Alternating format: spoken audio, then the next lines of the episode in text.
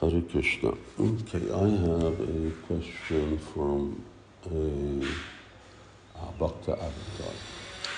And she's asking, what is Mangal Artik in Goloka like? Are there Mangal Artik sweets there? Who prepares them? And who offers them? Uh, well, I haven't seen a book on deity worship in Goloka, but we do have some references in Krishna book, in Bhagavatam, uh, that uh, there is Mangal Artik. And Mangal Artik may be of uh, two kinds. One is the worship of deities when the uh, residents uh, of the house, uh, gopas, gopis, they all have deities and they all have Brahmins uh, worshipping those deities. So uh, they rise in the morning and they uh, worship uh, worship different forms of Lord Krishna and uh, also perhaps some demigods uh, as, as well. So that's one type of uh, Mangal Artik that takes place.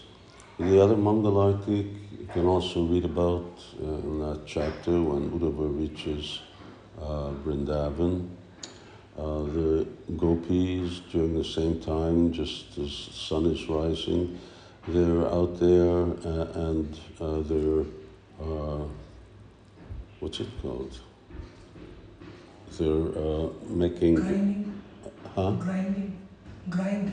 No, you don't grind butter. Oh, churn. Churning.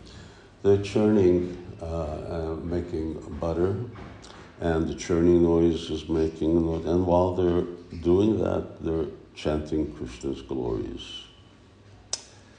Uh, and that's their Mangal Artik, because that's, that's what they have to do. They've got, uh, uh, they have to make all, all these different preparations.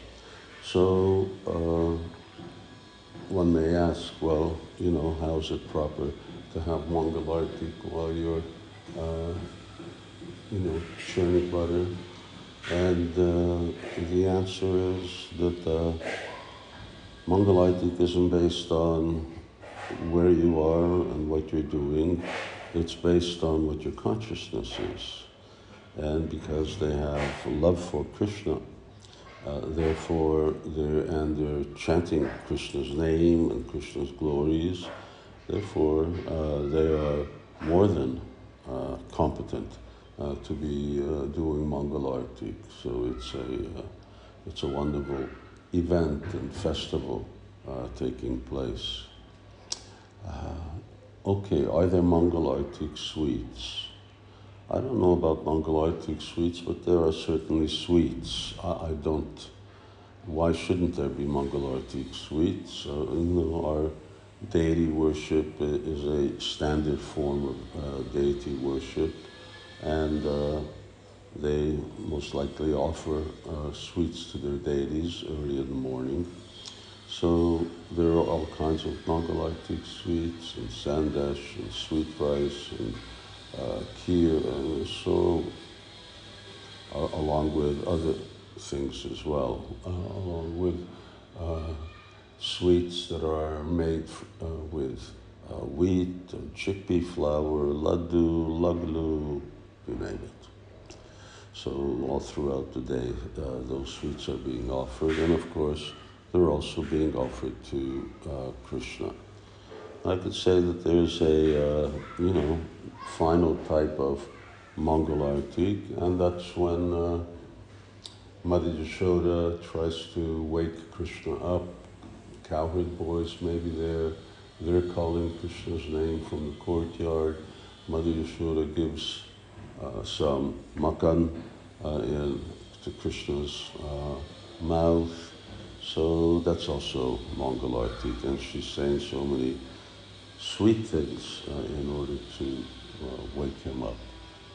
And who prepares this Mangal Artik sweets? Uh, gopis are preparing uh, sweets, uh, and it uh, may be uh, yeah, Brahmins, Brahmins' wives, uh, they're also uh, doing the same. And who offers them?